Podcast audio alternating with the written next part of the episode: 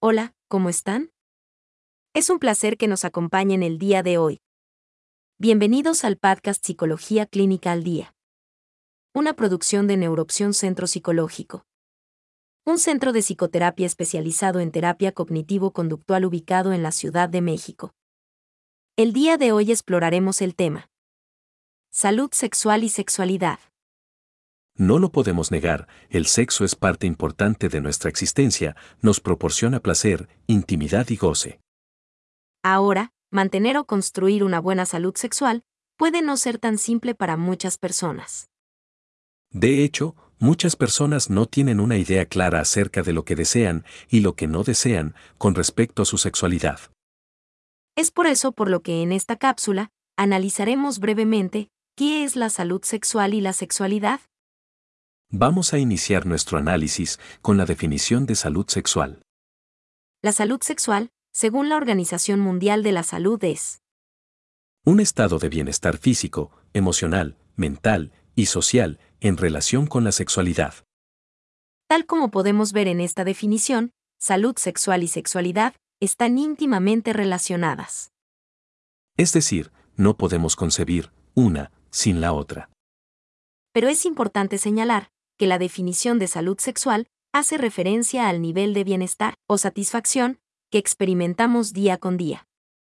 Entonces, ahora veamos qué es la sexualidad.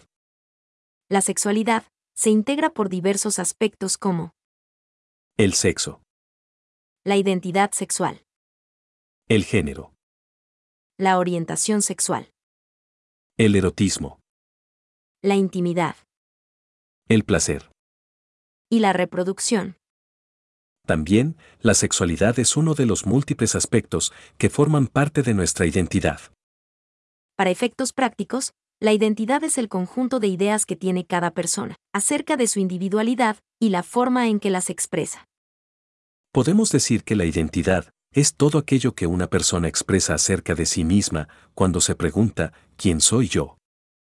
Ahora bien, la forma como experimentamos la sexualidad y la expresamos está influida por nuestros Pensamientos, fantasías, deseos, creencias actitudes. y valores, entre otros. Al ser parte de nuestra identidad, podemos entender la sexualidad como todo aquello que podemos expresar acerca de nuestro aspecto sexual cuando nos describimos. En otras palabras, todo lo que podemos responder a la pregunta, ¿quién soy yo sexualmente? Hagamos un breve resumen de lo que hemos visto hasta aquí. La salud sexual es un estado de bienestar físico, emocional, mental y social en relación con la sexualidad. La sexualidad se integra por diversos aspectos, tales como el sexo, la identidad, el género y la orientación sexual, entre otros. La forma como expresamos y experimentamos la sexualidad se relaciona con nuestros Pensamientos, fantasías, creencias. actitudes, entre otros aspectos. Ahora veamos. ¿Cómo mantener una buena salud sexual? Hablar de una buena salud sexual o ser una persona sexualmente sana implica que disfrutamos de Un cuerpo sano. una vida sexual plena, Experimentamos relaciones positivas gozamos de las relaciones sexuales. y evitamos prácticas sexuales de riesgo. También, para poder experimentar salud sexual positiva, necesitamos tener un enfoque respetuoso hacia nuestra sexualidad y la de los demás, Así como tener relaciones sexuales placenteras, seguras, libres de represión, libres de exigencias. sin discriminación o violencia. Un paso fundamental para construir salud sexual es Pensar y tener claridad acerca de lo que queremos respecto a nuestra sexualidad. y definir nuestros valores, deseos y límites. Cada persona debe ser capaz de tomar decisiones y medidas para proteger su salud sexual. Así como decidir en qué momento y bajo qué condiciones deseamos tener relaciones sexuales. Analicemos ahora brevemente. ¿Qué son las prácticas sexuales de riesgo? Conocer los riesgos a los que nos enfrentamos al tener relaciones sexuales es fundamental, no para espantarnos, más bien, para protegernos y tomar decisiones adecuadas. Las prácticas sexuales que podemos considerar de riesgo son Relaciones sexuales sin protección.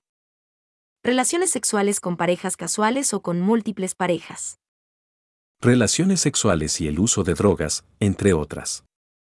Algunos de los efectos adversos de las prácticas sexuales de riesgo son Embarazos no deseados. enfermedades de transmisión sexual. Problemas de salud mental. Respecto a las consecuencias de las prácticas sexuales de riesgo, datos de la Organización Mundial de la Salud nos informan que Cada día, más de un millón de personas contraen una infección de transmisión sexual. se estima que anualmente unos 376 millones de personas contraen alguna de estas cuatro infecciones de transmisión sexual. Clamidia. Gonorrea, Sífilis. tricomoniasis, También, se estima que, a nivel mundial, más de 500 millones de personas son portadoras del virus que provoca la infección genital del herpes simple. y más de 290 millones de mujeres están infectadas por el virus del papiloma humano. Por eso, es importante comprender, analizar y en su caso mejorar nuestra salud sexual. A continuación, veamos. ¿Qué son las enfermedades de transmisión sexual? Las enfermedades de transmisión sexual, como su nombre lo indica, son enfermedades que se transmiten por contacto sexual. En la mayoría de los casos, las enfermedades de transmisión sexual son asintomáticas, o se acompañan de síntomas leves que dificultan el diagnóstico de la enfermedad. Los síntomas más habituales de las enfermedades de transmisión sexual son Flujo vaginal, secreción o ardor uretral en los hombres úlceras genitales. y dolor abdominal.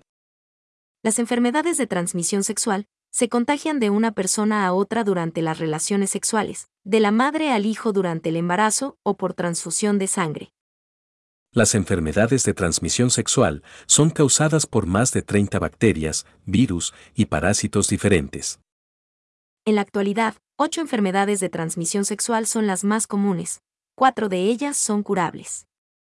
Sífilis, Gonorrea clamidiasis. y tricomoniasis. Ahora, las otras cuatro enfermedades no curables son hepatitis B, herpes virus de inmunodeficiencia humana. y virus de papiloma humano.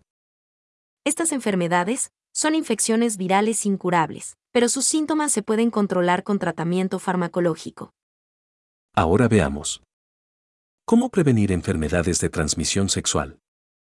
El uso de preservativo o condón masculino es uno de los métodos de protección más eficaz contra las enfermedades de transmisión sexual. Los preservativos femeninos también son eficaces y seguros. Una persona sexualmente activa, para mantener su salud y la de su pareja, necesita realizarse con regularidad pruebas de detección de enfermedades de transmisión sexual.